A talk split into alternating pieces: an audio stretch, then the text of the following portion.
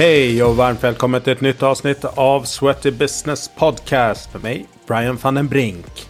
I det här avsnittet så träffar vi Lena Holmberg som är CEO för Les Mills Nordic. Lena, som är en riktig branschprofil, har gått den långa vägen i träningsbranschen. Från instruktör och säljare på gym till att idag basa över gruppträningsjätten Les Mills verksamhet på 13 marknader i Europa. Les Mills, som grundades på Nya Zeeland av Philip Mills, erbjuder ett brett och stort utbud av gruppträningskoncept. Allt ifrån yoga till cykling, kampsportsinspirerad träning, dans och högintensiva workouts. Idag finns deras koncept utspridda över hela världen via liveklasser på gym, virtuella klasser, online och live-events. Häng med i ett samtal om Lenas resa inom företaget, utmaningar och möjligheter efter pandemin och eh, framtidens gruppträning. Då kör vi!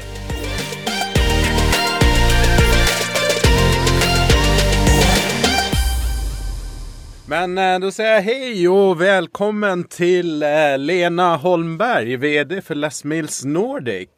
Tack, tack. Du, vad kul att ha dig med i podden. Äntligen, säger jag. tack, tack. Ja, det ska bli roligt. Spännande. Ja, du, eh, hur är läget med dig? Bara bra, mm. skulle jag säga. Vi har ju precis varit på event här eh, måndag, yes. tisdag, så att det eh, känns kul.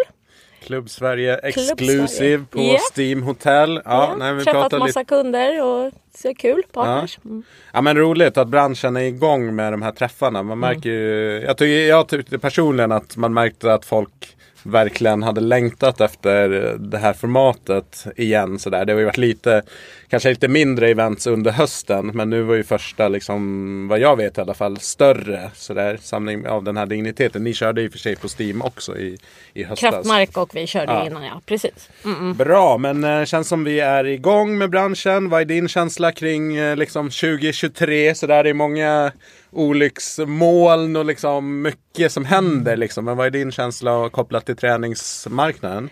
Ja, men jag känner att nu, nu är vi på gång. Att vi känns som att vi har kommit ur mera covid och att folk inte är lika rädda att satsa. Mm. Eh, så jag tror på 2023 tror jag är året. Ja. ja men absolut. Jag kände faktiskt positiva vindar eh, mestadels i, i Västerås. Mm. Det var inte så mycket eh, Nej, framåtanda kändes det som. Mm.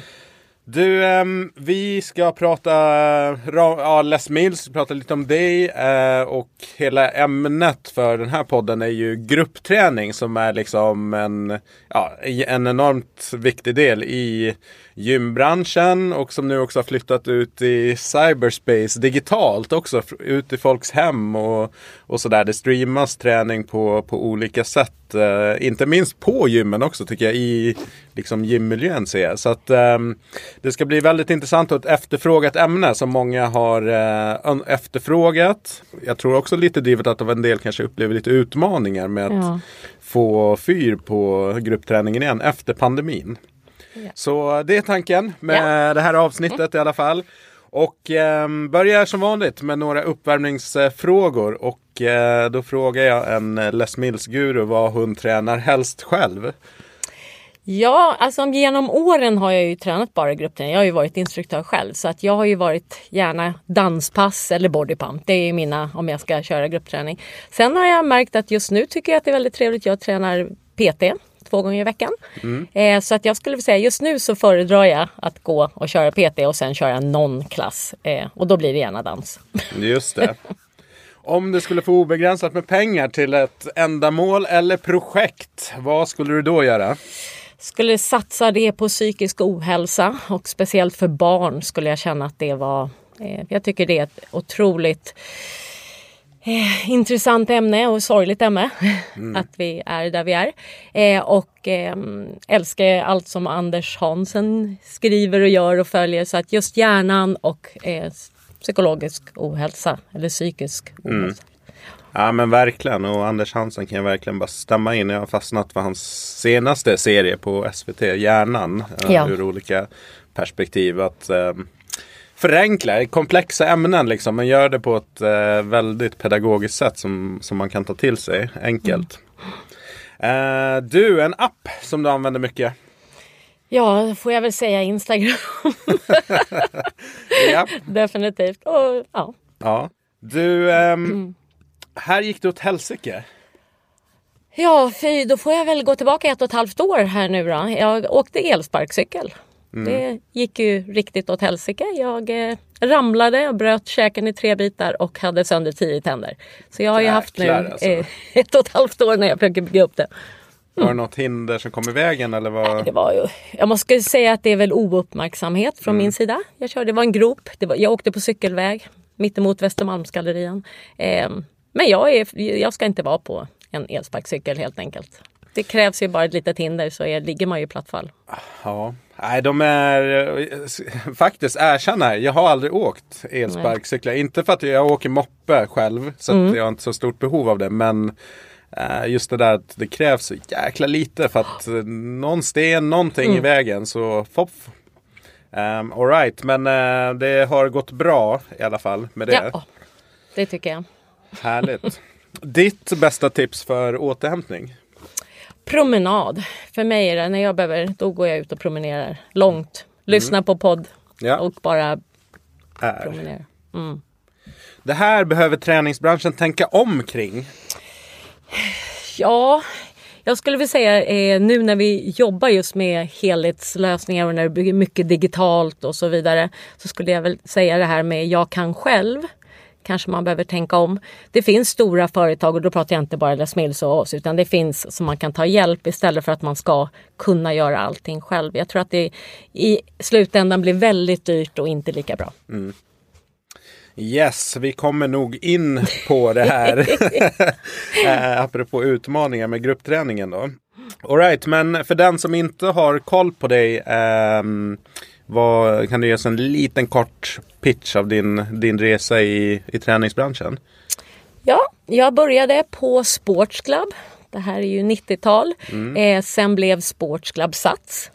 Eh, jag jobbade som medlemsrådgivare och första MR under en lång tid, alltså medlemsrådgivare. Och jag har varit instruktör under hela resans gång. Mycket freestyle men också även då Les Mills. Jag jobbade i några år inom tv på Simor som hette då Kanal Plus när jag jobbade där. Ja. Tills att jag blev tillfrågad till Les Mills eh, och började där 2005. Eh, och har väl gjort det mesta på Les Mills. Jag har suttit som säljare, säljchef, marknad, marknadschef, eh, och country manager och CEO. Och det känns som att jag har gjort eh, eh, många delar på resan där. Eh, så att, men det som jag tycker är mest intressant med när man säger att man jobbar i fitnessbranschen, för jag tycker alltid har jobbat där. Jag jobbade på Sats, jag jobbade på Kanal Plus, jobbade på Broadcast vilket är sänder sport live. Men för mig var inte det sport.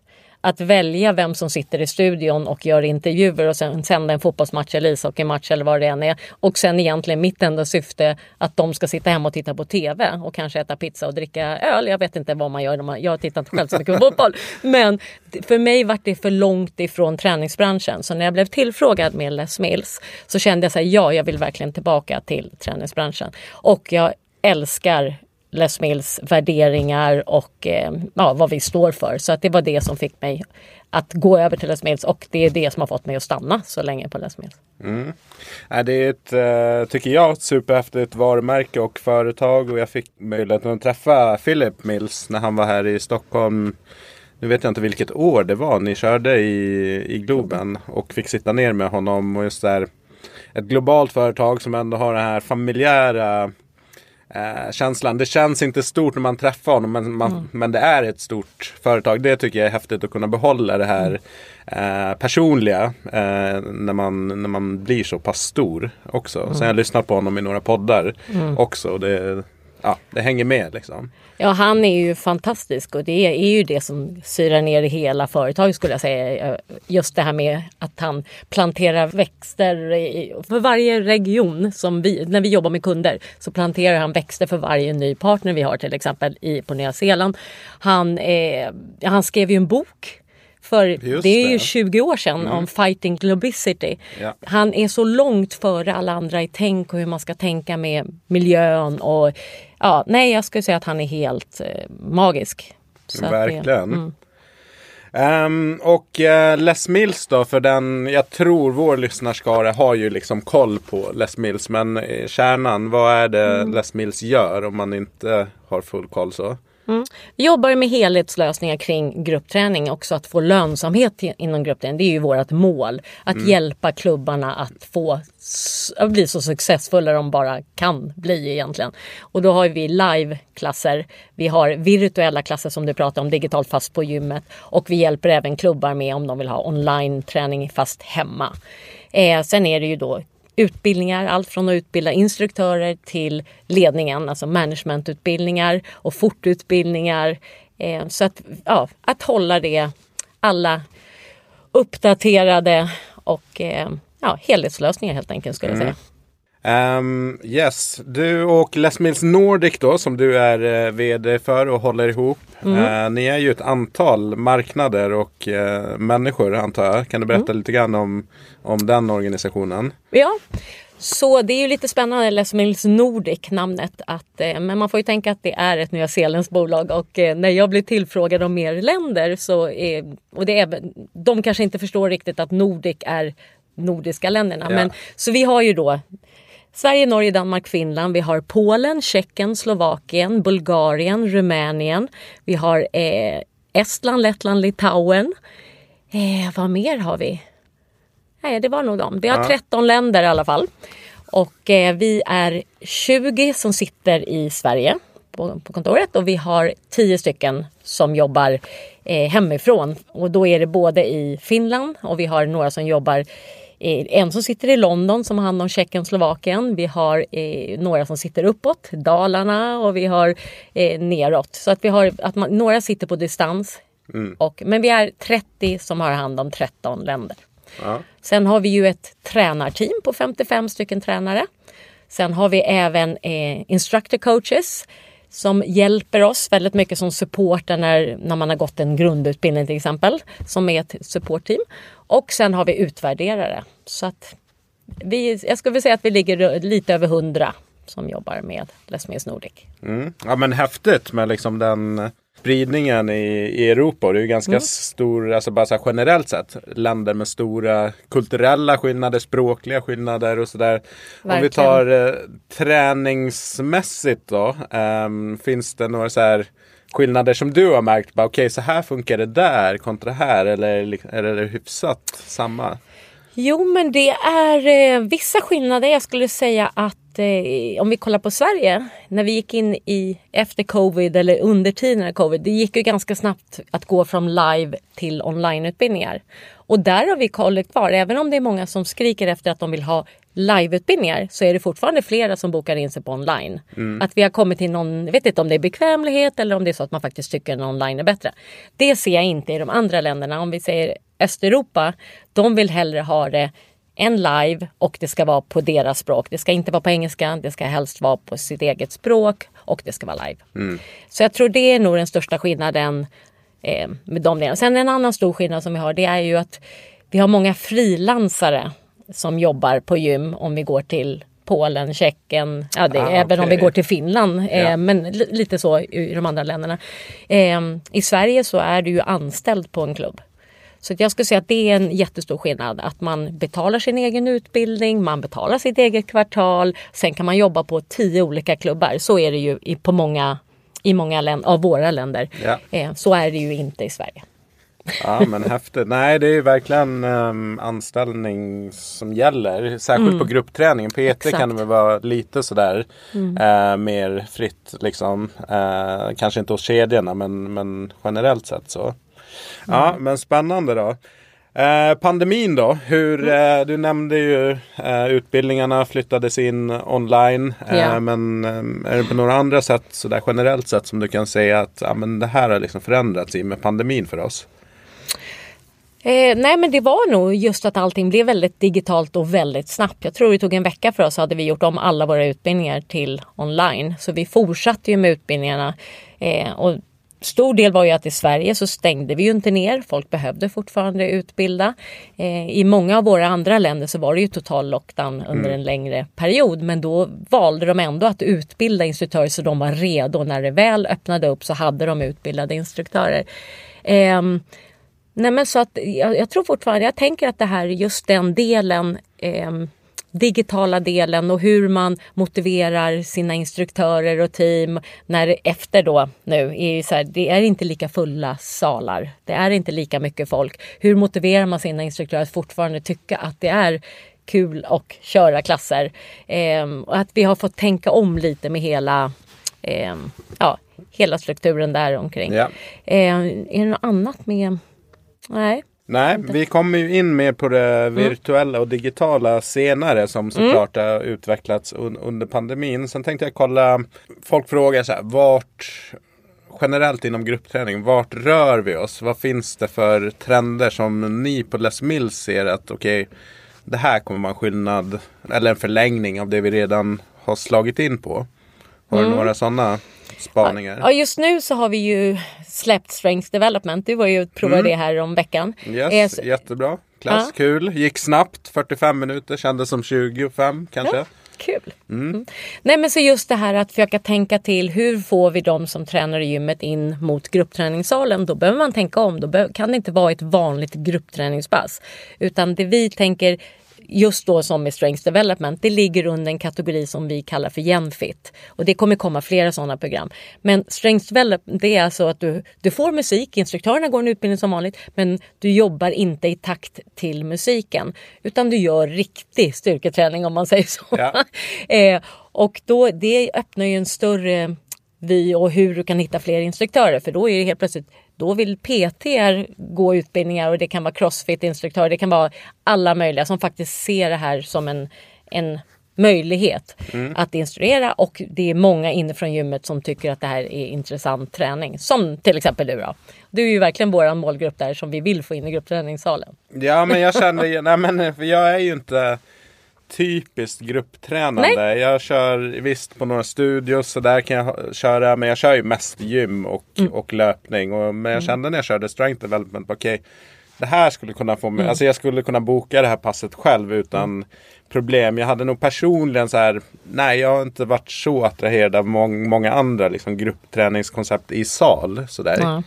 Uh, så att absolut, där har ni prickat. Tror jag också att många kan vara intresserade av det. Och sen mm. att man gör man gör ju övningar som man ser ute i gymmet Exakt. också. Jag tror man kan få kanske överbygga en tröskel där för att de som kanske inte kan och vågar mm. ute i gymmet. De ser kanske andra göra den typen mm. av övningar. Men jag kan ju inte eller jag vill inte att någon annan ska se att jag inte är tillräckligt duktig på det ännu. Att mm. man kan göra det i sal tillsammans med andra så, så tror jag att man också kan få ner den där tröskeln. För det kan jag uppleva också att apropå förändra i träningsbranschen att vi som jobbar i det mycket, vi blir lite så hemmablinda och tar för givet. Och sen att man kanske glömmer bort de här, vänta nu, de här som absolut inte kan. Mm. Eh, är vi verkligen inkluderande? Vi tycker att vi är det. Eh, och är oftast det, men, men det kanske finns grejer där man kan skruva på. Mm. Verkligen. Um, och um, cykelträning i grupp kom en fråga från uh, följare på Instagram mm. uh, som frågade liksom, Ja, vad tror ni om det framåt? Liksom, det verkar vara spridda skurar. Vi har alltifrån mm. de som har fullsatta mm. klasser. Eh, oftast knutet till en instruktör om jag ska vara helt ärlig. Mm. Och sen de som bara Nej, vi vet inte vad vi ska göra med cykel i grupp. Vad, vad tänker ni på Les Mills liksom nycklar för att locka in folk till cykelpass? Ja men det är väl att ha en bredare, ett bredare utbud. Eh, och då tänker jag också, nu virtuellt ska vi prata om sen, men just i en gruppträningssal för cykel, alltså en cykelsal, så är ju det perfekt. För det är många som cyklar som tycker att de kan gå och sätta sig när som helst egentligen. För de är nog mera tiden och eh, att det är ett bra pass. Mm. Men att de, de är inte lika knutna. Sen finns det ju då de som du säger att de är knutna just till instruktören. Men jag tror att man om man har då både virtuella, så att du har ett brett utbud med många olika klasser och du har liveklasserna med de här speciella instruktörerna. Då tror jag du kan få, då, kan, då vänder du det brett, då inkluderar du alla. Just mera. Eh, och vi ser ju mycket som sprint till exempel som är vårt eh, högintensiv cykelpass. Det går ju väldigt bra, 30 minuter. Eh, men det kanske inte är egentligen cyklister i första hand utan Nej. det är ju mera gruppträningsinstruktörer som vill ha konditionsträning. Sen kan man se då som RPM, då det, vänder det sig lite mer mot, den, mot den cyklisterna, de vanliga. Yeah. Eh, så att jag tror att det är väldigt mycket på utbud. Eh, jag ser ju också i cykelsal, ja men det är så här, det står tomt där. Ja men om man har, erbjuder fem, sju klasser i veckan. Ja då då köper man kanske inte ett träningskort för att gå till det gymmet för att träna cykel om de bara erbjuder fem eller sju klasser. Mm. Kan du då säga att du kör 25 eller 30 och du mixar med live och virtuellt. Då kan du ju faktiskt erbjuda cykel på ett helt annat sätt. Ehm, mm. Och då kommer ja, men, ju fler in skulle jag tro. Ja men jag håller med. Det är ju liksom en mix där. Har man mm. för lite utbud mm. så så blir det för svårt för folk att pricka in det. Ja. Och har du för mycket till kapacitet så blir det kostsamt. Men Exakt. att hitta liksom en balans eh, där. Jag bor ju nere i norra Djurgårdsstaden som du har bott i ja. en gång i tiden. Ja. Också. Men där är det några, någon eh, en lokal där de har haft restaurang, de har haft fik, lite olika. Eh, men signifikativt för alla verksamheter för de har inte fått igång det. Att de har fipplat mycket med öppettider. Stängt vissa dagar. Alltså, så att det är lite samma mekanik där. Att har du för lite öppettider eller liksom håller på att trixa för mycket så, så blir det ju svårt för folk mm. att ja, vänja sig mm, mm. Eh, vid det. Och eh, en annan fråga som har kommit in det är Är det någon skillnad på vad som attraherar yngre målgrupper Eh, och i det här fallet så yngre säger vi 25 och neråt kontra äldre målgrupper som då kanske är vi då, 40 plus och, och uppåt. Liksom, finns det någon skillnad eller är det ungefär samma? Vad tänker du? Alltså jag tror ju att vi tror att saker attraherar olika personer. För att vi tänker ju verkligen som nu när vi pratar med strength development eller jämfit, det vänder sig mot en yngre målgrupp. Men vi märker också att det attraherar ju de äldre. Det är ju inte någonting som säger att inte vi är attraherade av det. Men jag tror att man just nu försöker man fokusera på de yngre. Mm. Men jag tror fortfarande inte att det är jättestor skillnad vad man är attraherad av egentligen. Men självklart så vill inte, som min, mina döttrar, jag har ju en 18 och en 22-åring. De vill ju inte gå, om jag går på bodypump så tycker ju de att då vill man ju inte gå på bodypump såklart. yeah. eh, men och, sen, och då startar vi med Strengths Development. Då vill de gå på det, men det vill ju jag med. Mm. Så jag tror inte egentligen så tror jag att man generaliserar och säger så här, ja men det här attraherar mer yngre eller det här är mer äldre. Men det tror jag inte. Men däremot så tror jag att vi är i en Alltså nu i tiden så gillar man man vill ha resultat, det ska vara riktig träning och vad det är. men när jag körde på Sats och Sportsclub, då var det ju mest intressant att det var roligt på mm. passet. Eh, och där tror jag inte vi är nu, utan nu är det så här, man vill ha resultat och det är det viktigaste. Eh, och men det, jag tror fortfarande att det attraherar. Vi, eh, vi, tror att vi kan separera. Och ett exempel på det kan väl vara, vi startade ju Body Vive för Ja, det är många, många år sedan. Och då sa vi så här, det här är ett pass för 40 plus helt plötsligt, ingen vill ju, ingen vill ju vara sådär att jag går på Bodyvibe för att jag är 40 plus. Mm. Det ville man ju inte. Nej, vi vill inte ha tränare nästan som ville hålla i det. För att det, man vill inte bli insatt i ett fack. Eh, som att man är äldre eller att det är det som attraherar en. Eller det här är det vi ska göra för att man är Eh, så att vi, vi gjorde ju om det passet och nu är det ju inte, alltså det, det finns ju ingenting som heter Bodyvibe just nu. Men, nej. Eh, nej, alltså jag tror att man ska akta sig för att generalisera eller säga liksom att det här attraherar en yngre och det här Men vi måste fokusera på de yngre. Och vi måste verkligen eh, ha en trend som, som visar och att det är någonting som de tycker om och att vi måste ligga med i tiden. Och får vi inte in de yngre, alltså det är ju de vi behöver få in på gymmet. Men där är ju också för att få in de yngre på gymmet måste du också ändra instruktörernas ålder. Mm. Så om vi ligger på en medel nu på 45 på, på klubbarna så kommer det vara svårt att få in 20-åringen som ska vilja träna. Så ja. att jag tror allting hör ihop där. Eh, man behöver ha en mix. Det behöver vara alla åldrar men man behöver tänka att de yngre attraheras av eh, nya program, kanske yngre instruktörer. Mm. Men vi tar den då om, om instruktörer för det är ju också en, en grej som och det gäller ju PT också. Att ja. det, det, verkar liksom ganska svårt och efterfrågan är större än utbudet på något sätt. Um, kanske inte likadant på gruppträningssidan men, men ändå. Det finns de som söker. Vad tänker du att nya grupptränare, vad, vad vill man ha? Vad, vad är attraktivt för att kunna tänka sig att bli gruppträningsinstruktör? Vad märker ni på folk som kanske ställer frågor till er och funderar på om de ska bli instruktörer? För mig är det ju mer, då har de ju gått ofta mycket på gruppträning och känner att de vill bli. Men det jag tänker så här generellt det är att jag tycker inte att det är lätt att förstå hur jag blir instruktör. Många, du kan gå på ett gym men du vet egentligen inte var kan jag fråga, hur gör jag, vad är nästa steg? Så jag tror vi behöver i hela branschen bli, bli duktigare. Det finns vissa kedjor som är jätteduktiga på det men sen så generellt så tror jag inte att det är så lätt för någon som går att träna och förstå vad nästa steg är för att bli instruktör. Eh, för att jag tror många nya instruktörer har de ute på golvet. Det är de som är och tränar, så det är en stor del. Sen att vända sig till, vi har ju Studentum till exempel, vi vänder oss ju direkt till studenter. Många under tiden de pluggar på universitet och så vidare, det är perfekta instruktörer som har under, under perioder. Eh, vända sig till dansstudios och allt möjligt, box, eh, boxningsstudior. Det kan ju vara vad som helst du kan få in instruktörer ifrån. Men jag tror inte att det är jätteenkelt att förstå hur man blir eller när eller vem. Vad är nästa steg? Ehm, Nej, jag håller med. Det är faktiskt, det är inte så ofta man ser den typen av information eller kanske att instruktörer eller tränare pratar om det under eller i samband med klasser och, och sådär. Så att där finns det ju en, såklart lågt hängande frukter på folk som redan är igång och uppenbarligen tycker om koncepten.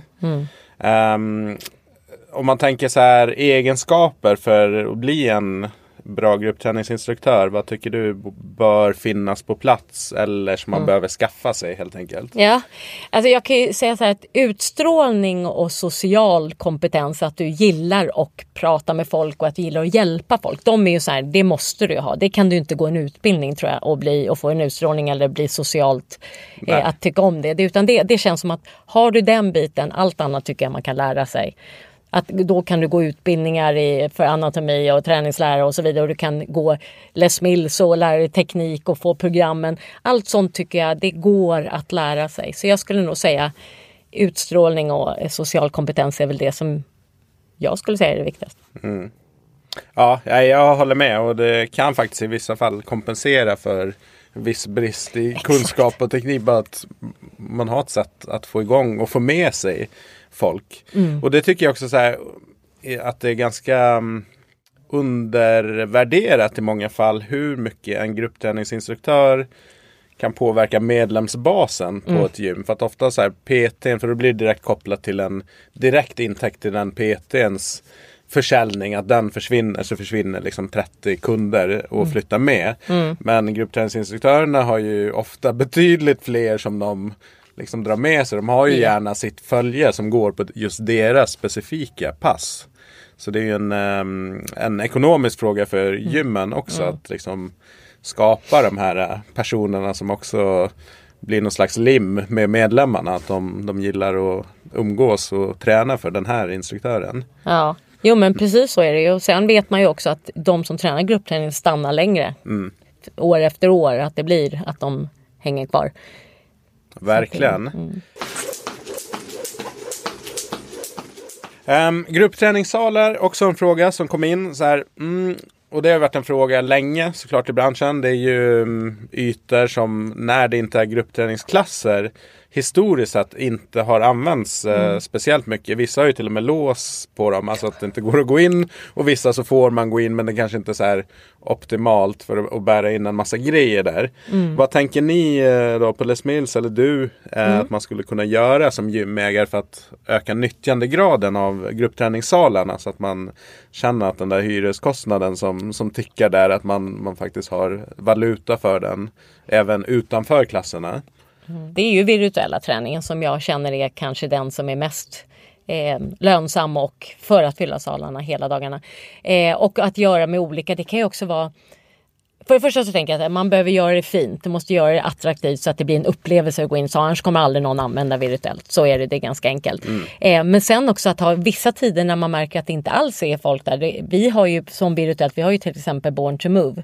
Alltså barnprogram. Att vända sig kanske till förskolor, till eh, dagisverksamheter som kan komma dit med lärare, utnyttja det. Med virtuellt, det är en virtuell eh, lärare men de har med sig sina egna lärare också och barnen försöka fylla med företag, barn, träning eh, och virtuellt eh, lägga till klasser. Och det jag känner också nu, är det svårt att hitta instruktörer. Som vi säger att man har body balance två gånger i veckan men du känner att du behöver erbjuda det fyra eller fem gånger i veckan. Då är det ju perfekt att ha ett komplement med virtuellt. Mm. Eh, men man ska ju verkligen inte tro att virtuellt säljer sig själv till kunder som en liveklass. Om jag kör en klass så går jag ju ut och verkligen promotar. Jag pratar med folk i gym, jag vill ha in dem på min klass. En virtuell instruktör behöver ju hjälp ifrån gymmet. Där behöver vi ju marknadsföra när det kommer nya program. Vi behöver göra en ordentlig launch när man börjar med virtuellt. Annars så kommer det inte fungera.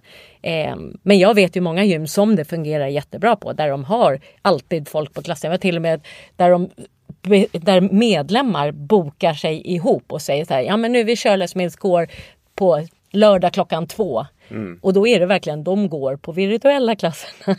Så att jag tror, börjar man få ihop det där eh, så, ja. så är det ett jättebra komplement. Man, kan aldrig, man ska inte tro att det är istället för. Det kommer alltid vara live är det som är mest populärt. Och det hoppas jag att det alltid kommer vara, för man vill ju få den personliga kontakten.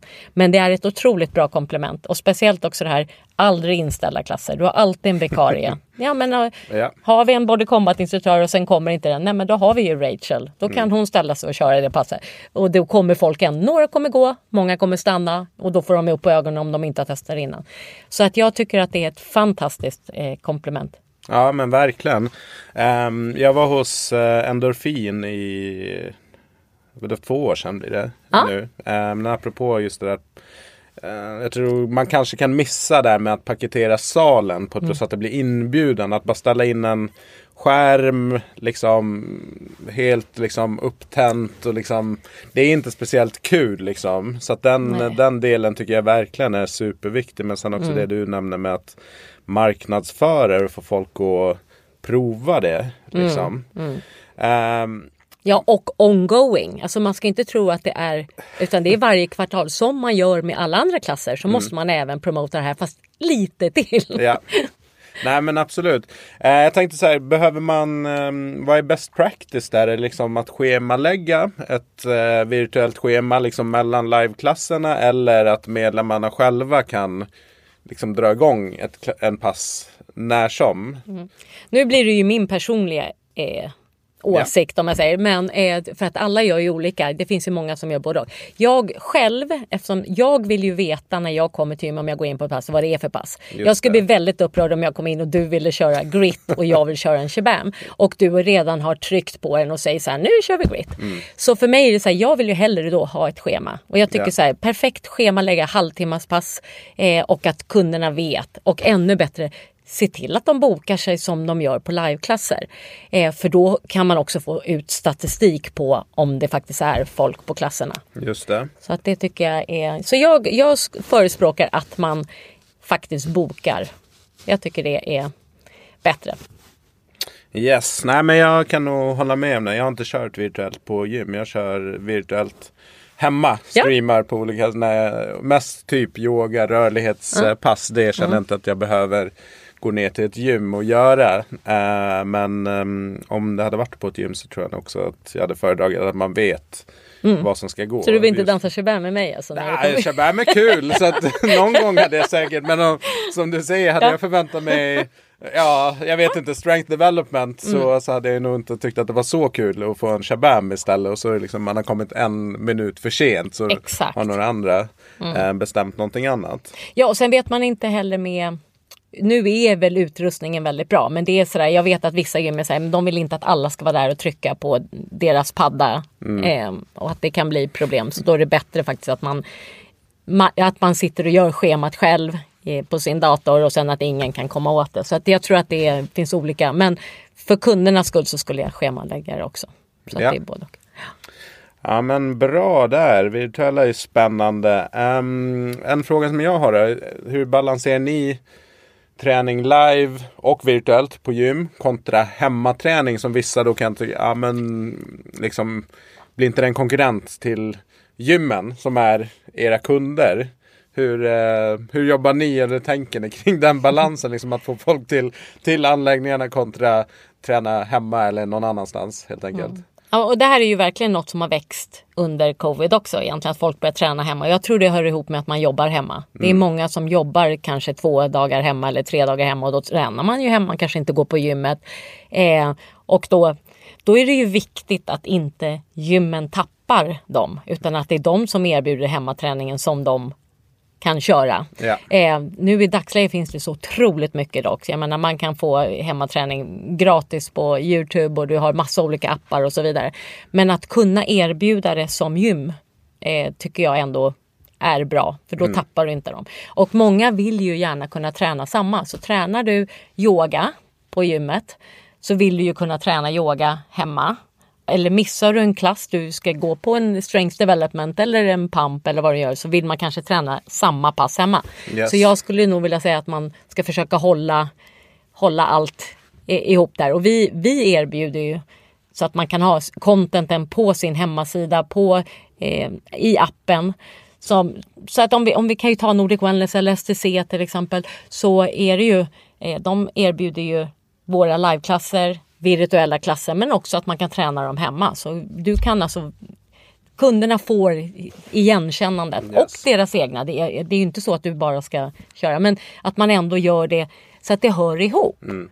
Så att det inte är spretigt, att det är helt plötsligt och då är det något helt annat när man är hemma. Man vill ju ändå att det ska vara någonting man känner igen. Så det är väl det jag skulle säga. Eh, att man, och då tappar man dem inte utan då är det ju mer, sen kan du kolla hur många det är som tränar hemma så att jag tror, om man, när man blir så här, åh gud det är inte lika många på klasserna. Och då tänker man live. Men slår du ihop det med alla som går på virtuellt och tränar hemma, om de då tränar på ens egna app, då tror jag vi är där vi var innan covid mm. med antal. Ja. Så att eh, så länge man inte tappar folk så tror jag att eh, man ska inte vara orolig för att man, någon vill träna hemma. Nej. Men man Nej. ska erbjuda det. Exakt. Nej, jag håller med dig där att eh, hålla ihop liksom ekosystemet och mm. varumärket. Liksom, oavsett om du är på gymmet mm. eller på resande fot eller hemma. Att man liksom på ett, jag tror dels enkelheten att man hittar på samma ställe. Som du säger, mm. det finns ju hur mycket gratis som helst. Men vad är det för kvalitet? Vad är det, det är något helt annat pass? Ja. Mm. Uh, Youtube, det kommer in reklam mitt i passet liksom. Exakt. Sådana grejer. Um, Nej men uh, super, superspännande med den uh, liksom, mm. utvecklingen av um, hemmaträning och um, online. Och jag tänker att det här tangerar ju också det du var inne på i början kring egenskapade koncept som en del kanske ger sig in på. Ja. att man tänker jag vet inte, jag antar att det blir en ekonomisk fråga. Man tänker att ah, det här kan vi göra billigare själv. Vi kan ta fram våra pass. Vi har de här duktiga instruktörerna eller, eller den duktiga instruktören som kan göra det. Um, vad tänker du kring liksom, det tänket? Din, ni, du har ju varit med liksom, under lång mm. tid och förmodligen sett det här gå, gå i vågor. Uh, mm. Vad brukar det landa i till slut ändå? Jo men det är ju det, man, då är man ju väldigt beroende av personer så att om någon slutar så är är det ju väldigt svårt att hålla en viss standard. Och jag förstår att man har väldigt duktiga instruktörer som kan göra program. Men för kvalitetsmässigt och eh, musiklicenser och att allt ska vara lagligt och så vidare så, så tror jag det är svårt beroende på hur stora man är. Mm. Men enkelhet och att det ska vara kvalitet så tror jag att man ska tänka om lite. Man, jag tycker inte att man bara ska ta utifrån och ta hjälp utan man ska göra vissa saker själv. Men kanske inte göra saker som går bra och som finns. Just det. Om, om ja. det var tydligt. Absolut. Och, men är det en tankevurpa att vissa tänker att ah, det blir billigare för oss att göra det här? Eller vad tänker du kring det? Jag tror inte de räknar då på kostnaderna. För att om mm. du tittar, om vi säger att man tar in Les Mills så, och räknar ut det på ett år i kostnad och så jämför du det med att ha lönekostnader för de som gör programmen, betalar musik, eh, och ha egna utbildningar och sen att försöka kunna erbjuda det massa städer och så vidare.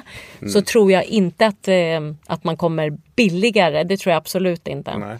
Eh, och sen vet ju vi, vet ju verkligen hur jobbigt det är och hur mycket, eller jobbigt ska jag inte säga, hur mycket jobb det ligger bakom att kunna släppa varje kvartal nya releaser. Ja, nej, jag tror inte att, jag tror att om man räknar på alla kostnader och vad man tänker så tror jag inte att, det är, att de tjänar någonting på det.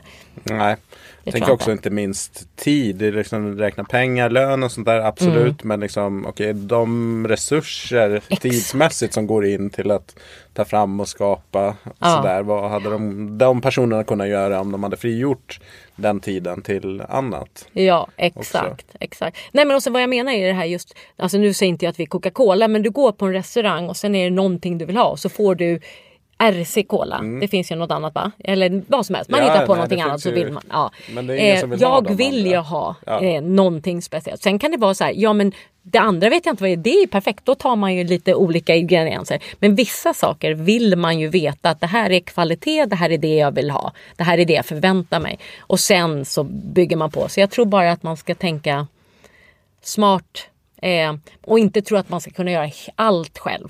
Det var ju Nej. det jag sa i början där. Att jag kan själv. Och det kan de säkert. Och det, många är fantastiska men i det stora hela och i, ja, det kommer att eh, kosta väldigt mycket som du säger tid och resurser och mm. pengar. Och, mm.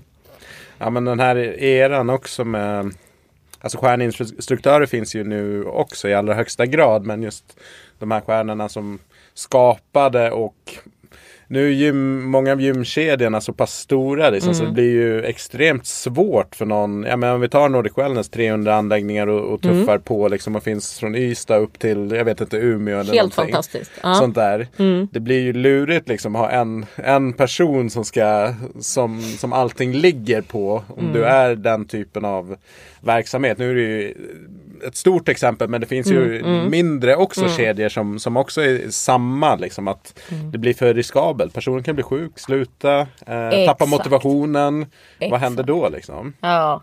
ja men också som den, om vi fortsätter Nordic Wellness som under covid framförallt fortsatte att öppna så många klubbar och som, som de har gjort. Just det här att kunna ha utbildningar varje månad, veta att det finns resurser och kunna göra det. Plus lägga till, för de gör ju mycket själv också. Men så mm. att det blir, eh, det tror jag är den perfekta mixen för att lyckas och kunna implementera saker fort, öppna nya klubbar. Då behöver man tänka smart, ta hjälp men också göra själv självklart. Um, Yes. Så att det, men inte göra allt själv, då tror jag är svårt och bli stora. Absolut. Eh, en sista fråga om eh, online slash hemmaträning. Mm. Eh, jag tyckte jag läst några grejer på er blogg eh, mm. på liksom lesmedels.com. Eh, massa bra artiklar, kan varmt tipsa om dem. Mm. Eh, men just där, okej okay, att vissa är um, online slash hemma Mm. Är det en väg in till att hitta in till gymmen? Finns ja. det en, liksom, eh, en, eh, en kanal där som ni ser? Absolut och det är därför jag menar också det här att det är så viktigt att gymmen om de erbjuder online-träning att det faktiskt finns de passen på gymmet. Mm. För att om man vill öva in jag vill lära mig body combat och så står jag och övar det hemma då kan jag ju faktiskt till slut våga mig gå in på klassen. Men eh, är det då inte samma pass överhuvudtaget? För det första så är det konstigt att inte ha det för att eh, man visar ju sitt varumärke egentligen med att folk kan träna hemma och de testar lite pass. Då förväntar man ju sig att man ska kunna ta och köra samma pass. Absolut, så, att, så är det ju. Så att, men absolut att vi, det är jättemånga som vi har sett som går den vägen. Både från virtuellt i salar att de liksom vågar inte först gå in på en live. De börjar på en virtuellt, kör några gånger sen vågar de sig in på en liveklass. Men även hemmaträning har det varit jättemycket. Och det vi också har sett är att många går direkt från hemmaträning till att bli instruktör. Ah, det är lite det är spännande häftigt. också. Mm. Det är verkligen ett, ja, men ett långt ja, steg. Nej liksom. men verkligen. Att de får upp ögonen för det och sen så blir de så här, hur blir jag instruktör? Och sen att man märker Och även när det har varit Let's Means Live, nu hade ju UK hade mm. ju det, i London hade ju det. pers, galet. Precis, men där såg vi att det var, jag tror det var 35 procent om jag inte minns fel på siffran, som kom ifrån de som har tränat hemma bara, som inte ens tränar i grupp ah, på gymmet okay. utan de har tränat hemma ja. och så ville de gå på. Så att det absolut, så det öppnar absolut upp ögonen och för den här nya, det är ju faktiskt nya målgruppen som kommer in, lite ja. yngre som, som är och tränar där. Så att det är helt rätt. Absolut, och jag tycker det är intressant. Du har varit inne på det här, liksom att det är, det är mixen någonstans som gör det. Det är inte det ena andra digitalt eller live utan Nej. det är en, en kombination och för vissa så är det mer digitalt Mm. och för andra så är det mer live fysiskt. Men eh, om man tittar på retail så har det ju blivit väldigt tydligt de här stora varumärkena som kommit 100% digitalt. Om vi tar typ Gymshark i vår, vår bransch som 100% online till att öppna, jag har varit duktiga på events länge men liksom nu öppnar fysiska butiker. De kommer ju inte öppna som H&M butiker överallt men Nej. ändå så här en, en stor i London, liksom stora städer så där att det fysiska behövs eh, även i en hel digital produkttjänst varumärke från början. Absolut. Så, och åt andra hållet, liksom att de fysiska behöver också hitta de digitala tentaklerna. Ja, inte minst för att nå den nya.